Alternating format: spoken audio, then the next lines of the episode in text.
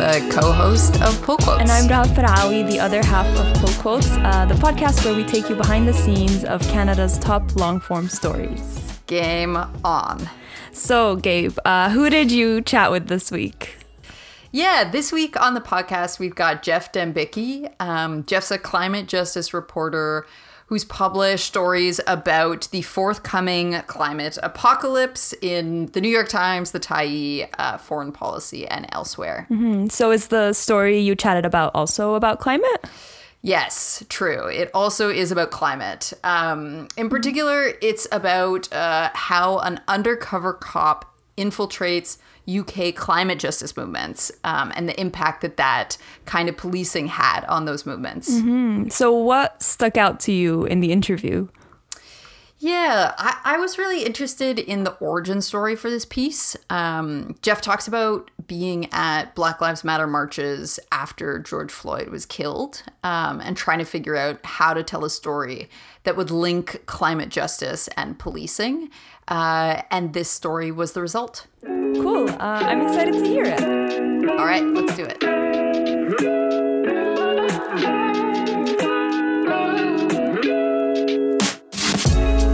All right, Geoff, hello. Welcome to the podcast. Thanks so much for joining me. Yeah, thanks for having me on here. Um, so today we're going to be chatting about your most recent piece for Vice. Uh, it is titled "How a Married Undercover Cop Having Sex with Activists Killed a Climate Movement." Which is just like a very wow headline. Like, you read that headline and you're like, holy shit, I'm in for a story here. Um, for folks who haven't yet read this piece, can you sort of tell us in broad brushstrokes about the main characters in the story and what happens? So the story really takes place over the course of a few decades. And the gist of it is that back in the early 2000s, um, UK police sent an officer named Mark Kennedy undercover basically to pretend that he was a climate change activist. And his mission was to gather intelligence on people advocating for solutions to climate change and the environment and um, and all sorts of things related to that. And the the British police basically were worried about um, eco extremists and other things like that. And mm-hmm. and so Mark Kennedy, um, he he changed his hair. Um, he invented a backstory and he set about infiltrating a bunch of radical climate change groups. And one of the main um, tactics that he used was entering into romantic and sexual relationships with women who were in those movements, and that allowed him to gain um, trust and um, and gain and get closer to the people who were making decisions. And so, af- after seven years of doing this, activists revealed his true identity. The whole thing exploded into public. And then several of the women who had been manipulated and deceived by him took action against the UK police. And after um, nearly a decade, one of those women, Kate Wilson, won a major court battle against um, UK police force, and she was recently awarded, as of a couple weeks ago, um, a bunch of money in damages. And so hmm. the the whole thing really it takes place. The story takes place from around like 2003 to to very recently.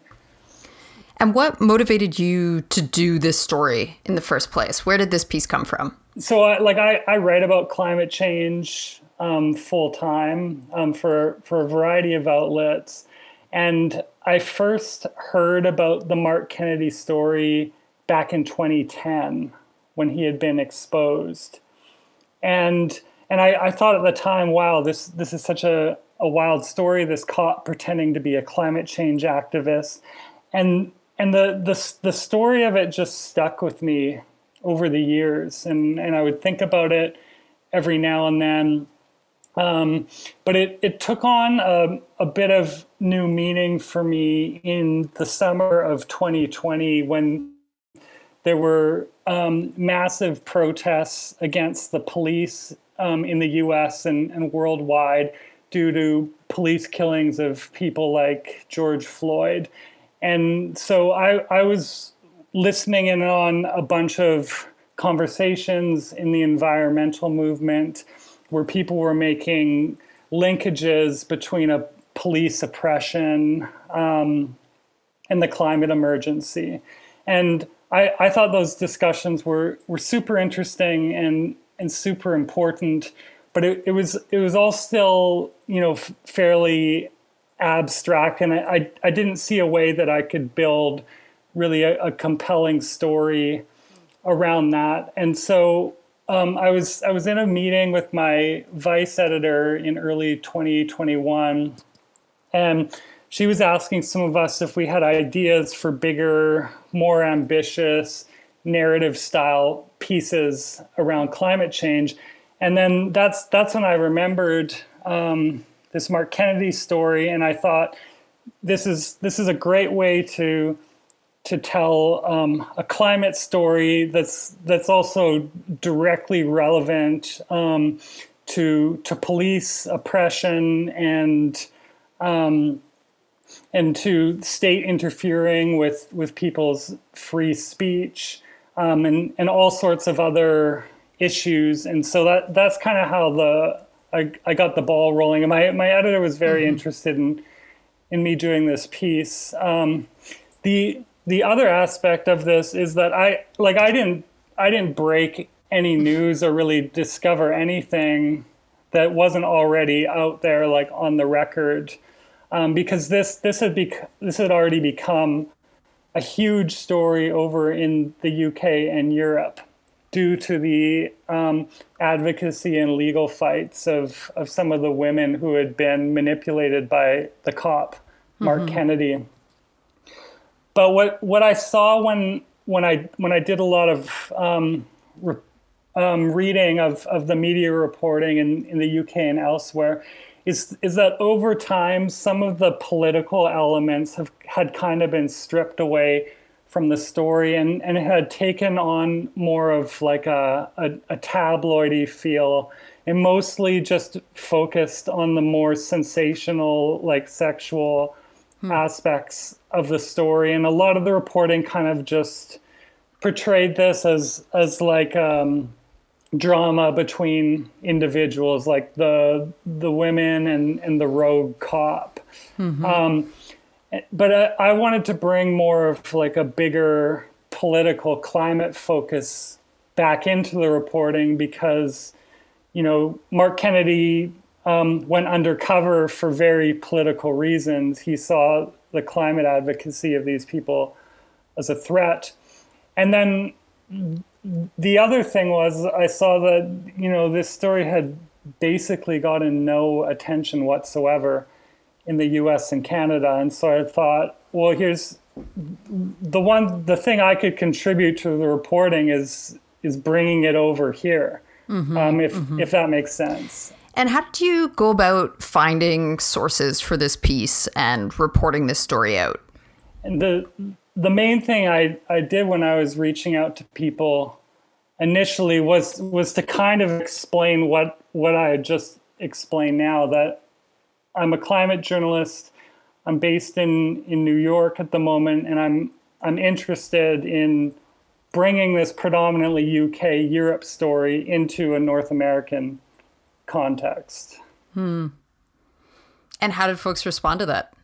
Well, the the first person I I reached out to was this guy named Jason. He's quoted in the piece, and he he was pretty interested um, in in having the the story reach a new audience because um, this undercover policing that was happening in the UK. I mean, it's definitely not isolated to just um, to just that country. Mm-hmm. Um, there's there's long histories of RCMP and, and FBI infiltrating um, social movements and, and, environmental groups over here.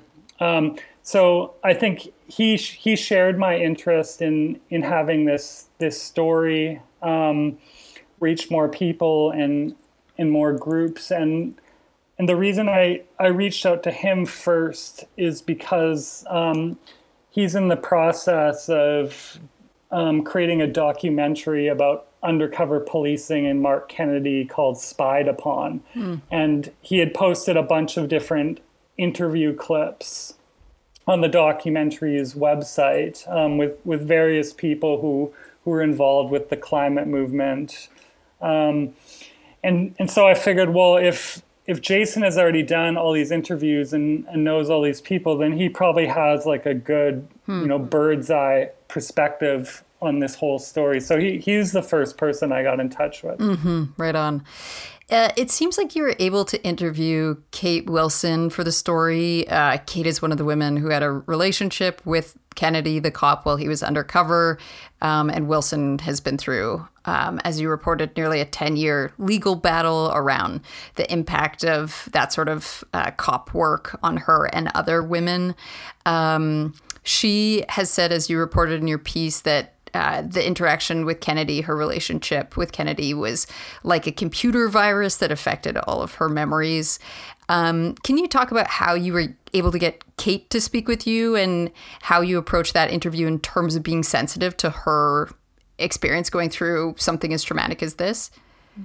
That was definitely um, a sensitive interview to do, and I think I I don't think she would have wanted to to speak with me if I hadn't been in touch with a few of the other activists over a, a period of of several months and and had you know long conversations with them and and sort of communicated where I was coming from them with this piece and and and when I when I spoke with Kate I said that um, I'd be drawing most of the material about the personal aspects of her relationship with Mark Kennedy from stuff she had already hmm. said on the record. She had, you know, written op-eds in the Guardian um, and and done other public appearances where she discussed the relationship. And and so I I said that I was mainly interested in in discussing some of her um,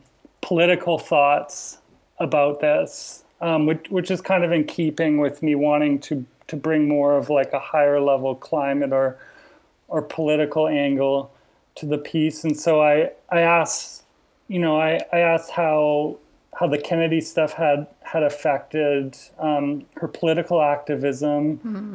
over the years. Um, and you know what what the end what the the judgment had had meant in in terms of um, closure um, and and whether she still does any any climate organizing and so that that's mostly the stuff that we that we talked about in in our conversation. And how did you approach um, offering anonymity with sources in this story? Um, several of the climate organizer sources go on record. Um, at least one does not. And for one of the sources, uh, you use a pseudonym. Um, when did you offer it? How did you negotiate those terms with your sources? And were there many folks who were keen to stay anonymous who, you know, over time uh, became more comfortable with going on record for the story? Yeah, usually usually people were pretty upfront um, at the beginning of the interview whether they wanted to be on record or off record, and some people said, "Let's keep this on background, and then we can decide later um, what what you'd like to use in in terms of a quote." And you know, gen- generally. Um, I, I think as as a journalist, it's kind of like case by case how you make those sorts of calls. Um, if if I was interviewing someone who led a government or or corporation or anything like that, I'd I'd be more inclined to just say like, no, no um, whatever you say to me, I'm probably gonna print or sure. or put on the record. But you know, when when to do to do a story like this, where a, lot of events are are highly personal for people, and and they're they're still active in in these activist communities, and potentially police are still monitoring some of these people. I, I tried to be to be attuned to that, and um, like the person um, who we used the pseudonym for, he was closely related to a lot of um, really really important events around Mark Kennedy. He was part of a small group of people who who helped expose the cop and made it public. And and so I, I felt like having that person's voice in the story was was really important. And you know, ultimately, I I don't think having a pseudonym um, detracted at all from from the importance of the of the things he was saying. Mm-hmm. Um, since being outed as a cop, uh, Kennedy has said lots on the in the public domain. Some of it is like pretty colorful stuff. He did a multi-hour kind of tell-all interview with the UK's Daily Mail. Uh, he talked about how his wife and son have reacted to the stories being published. Um, things about his mental health, that kind of thing. Um, that is certainly material that could like add life to what is already like a really detail rich, colorful draft. I'm curious how you chose what to include and what to not include. Yeah, with Kennedy, it's it's kind of difficult because um, the the judicial sorry the judicial body that was um, deciding on Kate Wilson's case pretty much acknowledged that Mark Kennedy is a highly unreliable narrator. I mean, he's he spent seven years pretending to be someone he wasn't. Um, so he's essentially like he's he's a professional when it when it comes to saying things that aren't true.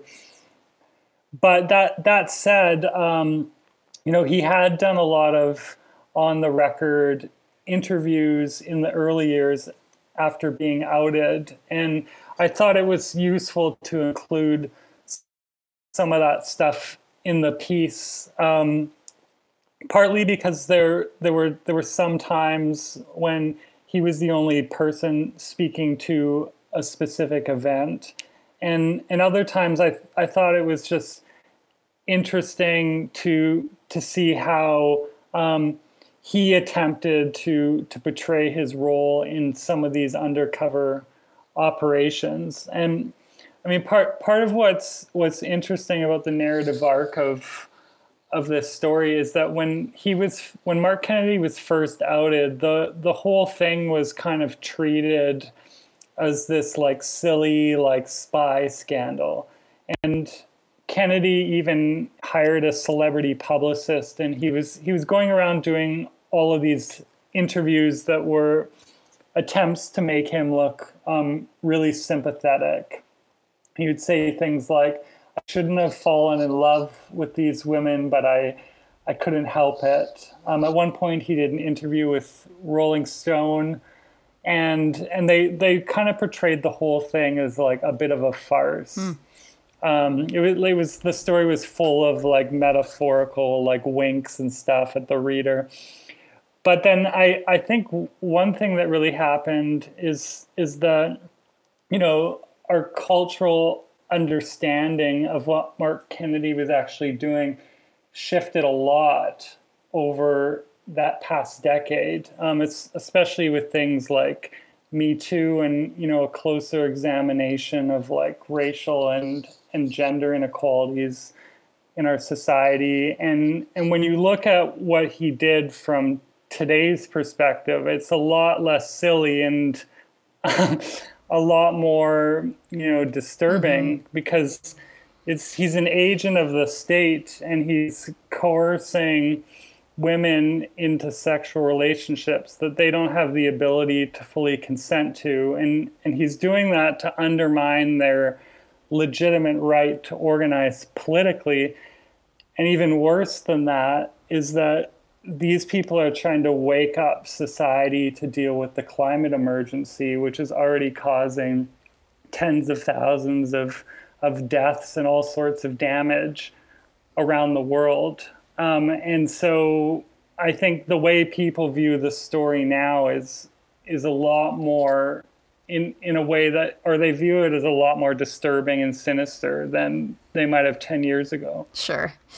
Yeah, you mentioned off the top that like part of what brought you into the story was thinking about um, how to tie sort of policing stories with climate stories. I'm curious, after having now been so deep in this one for many months, uh, what you're thinking about in terms of uh, other ways that you or other climate focused journalists can like engage readers in stories at the intersection between um, the carceral system or cops and climate change? I mean, I, I would love it if I had another one just like ready to go. um, that I mean, that's that's something I'll be thinking about more definitely over the next few weeks and months. But what like one one kind of interest or there's there's been a few a few interesting reactions to this piece. Um, one of them is we we figured like people would be interested in reading it, but the the the initial reaction to it was um, was a lot bigger than than at least I expected because it, it was like the top story on Vice for a few days, and you know, with within the first, I think four or five days, like over hundred and thirty thousand people had read it, and I think it's wow. it's quite higher than that even now. Um, and and even though it was it was a UK piece, um, a whole bunch of environmental and social justice and, and other organizations in, in the US and Canada use the story as, as a way to share their own experiences with undercover policing um, and, and share links to to other examples of undercover cops that people had kind of forgotten about. Um, a few people even got in touch with me directly and said they suspected that their organizations had been infiltrated and, and asking for resources. And I said, obviously, I'm not an, an expert in any of that. Um, and tried to point them to organizations that deal with that specifically. Um, and but I, I, I think at a at a broader level, um, you know, pe- people are pretty people are pretty interested these days in in stories that can really sort of humanize climate change or, or tell a, a compelling narrative around the climate emergency. And and with with this Kennedy piece, like not only does it show um, how you know a national government uses its police force to stifle legitimate political consent around the climate. Um, it it also it's it it shows that like you know everyday complex people are working on climate change all the time and and they they have fascinating and and nuanced stories to tell um, and so in like in in this piece I, I just wanted to bring more of like a, a human dimension to climate change and, and try to do something that was a bit more compelling in a narrative sense than than a lot of the other climate stuff out there, including lots of stuff that I've written. Fair enough, yeah. Um, very often, the night before my stories get published, I sleep really badly. Uh, my brain is like going over all the details. It's like, did I mess this up? How will this person who's cited in my story feel about how they show up in the piece? That kind of thing. Um, what was one thing that made you nervous um, about this story before it was published? I guess I, I always get nervous about whether the people in it are are going to feel like I did a good job representing them. Um, and you know, a- after the the piece came out, I I think among like the activist circles who were directly involved with Mark Kennedy, um, there was there was a, there was some discussion in there about whether they liked the framing of the piece or not, um, especially especially the the headline, which which really obviously grabs a lot of people. Um, and you know, some of the people that that I interviewed were were really happy with the piece and, and promoted it widely, and and and other people I I had conversations with um, about some of the conclusions the piece draws, and you know, some some people felt that it was you know a bit too pessimistic, and that um, you know the the climate movement had had still survived in in the UK, um, and it, it it wasn't quite right to say that that Kennedy had had killed it outright. Um, but I mean, I yeah, I was. It's it's interesting when when a piece like this kind of blows up the way it did because all these people come to it from different experiences and and with with different conclusions about it. Um, but what what what I was happy about is that is that so many people over here in the U.S. and Canada, you know, found it useful and that that it triggered a lot of um, new conversations about climate change and and policing. Um, so in in that sense, I felt that it was it was it was a success. Mm-hmm. I'd love to zoom out from this story a little bit, wee bit. Like you've been doing climate reporting for a long while now. Um, I'd love to start back at the beginning. I'm I'm curious, like when you first realized that you wanted to be a reporter. I think since I was in high school, probably yeah, like grade eleven grade 12 because I, I was always interested in, in reading and writing. And when it came time to choose a university, I decided I wanted to go into journalism. And then I ended up going to Carleton Journalism School. Okay. And uh, how did you get into climate reporting? Was that always your beat or did that evolve over time? It, it definitely wasn't always my beat, but I, I think it's it's just like due to the unique circumstances of the time that I graduated in. Because like I graduated in 2008, which was a pretty terrible time. I mean, I guess it's all terrible these days.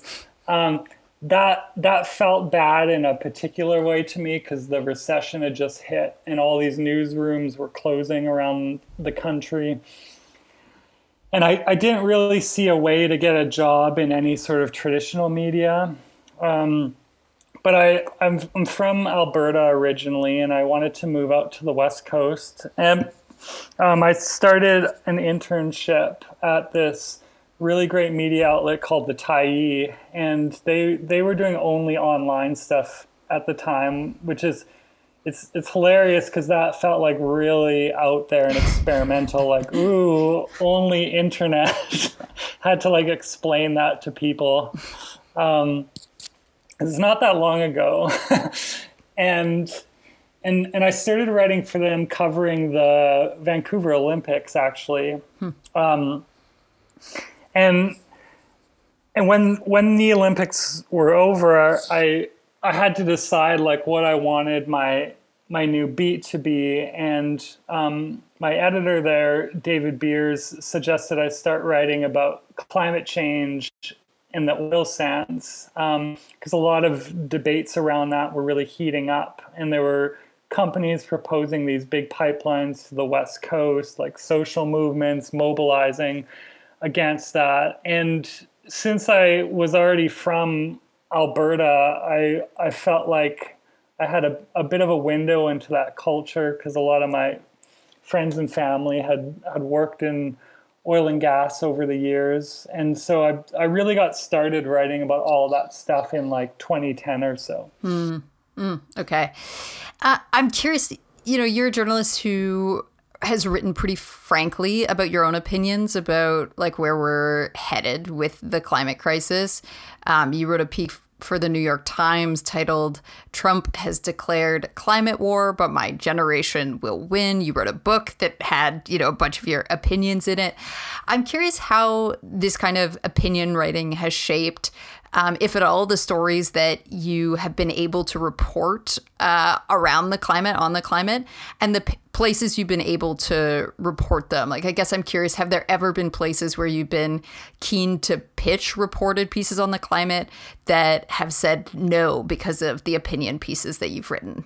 No, that's never happened. And, and if anything, bringing more of my personal self into my reporting has, has helped it reach has helped my writing reach more readers and and open up opportunities for me. And i i think i think like the um, this this idea of like the completely objective journalist like voice from nowhere um, to me that you know, in, in some circumstances, that's that's still um, that's still a good position to have, but it, it, it kind of feels a bit outdated. Um, and especially in the sense of like, you know, I, I do a lot of writing about climate change disinformation and the way like bad faith actors use the media to to spread denial of the emergency and and other things. And in a lot of those bad faith actors like deliberately try to exploit this like old school idea of journalists objectivity hmm. um, in in order to get like pretty damaging messages out in front of millions of people and so like like the classic example of that um, is um, in the 2000s how journalists would be under intense pressure if they interviewed anyone talking about climate change to also interview someone who says mm. climate change isn't real. Right. Um, and, and so that, that was like deliberately trying to exploit this, like, we talk to both sides right. um, aspect of journalism. But, you know, have, having said all that, you know, I, I'm I'm not just gonna like put something out into the world that's not factually supported. I think I, I'm I'm coming at the issue from a pretty clear perspective of wanting aggressive action on climate change and, and being quite worried about the future of the planet. Um, but it, ev- everything I, I write is, is carefully vetted. I investigate any claim, whether it comes from an environmental group or an oil company or a politician. And, you know, ultimately I'm I'm writing on on behalf of myself and and and not you know in in service of of some larger interest. That seems about as good a place as any to end it. Geoff thanks so much for uh, making the time to be on the podcast. Thanks for having me on All right, and that is your episode of the podcast for this week. Pull Quotes is published by the Review of Journalism at X University. Our show hosts are Rahaf Farawi and me, Gabe Oatley. Our podcast team also includes Andrew Oliphant and Annika Foreman. Technical audio support is provided by Angela Glover and web support by Lindsay Hanna. Our executive producer is Sonia Fata, music by Harrison Ammer. Join us back here in about 10 days' time for the next episode.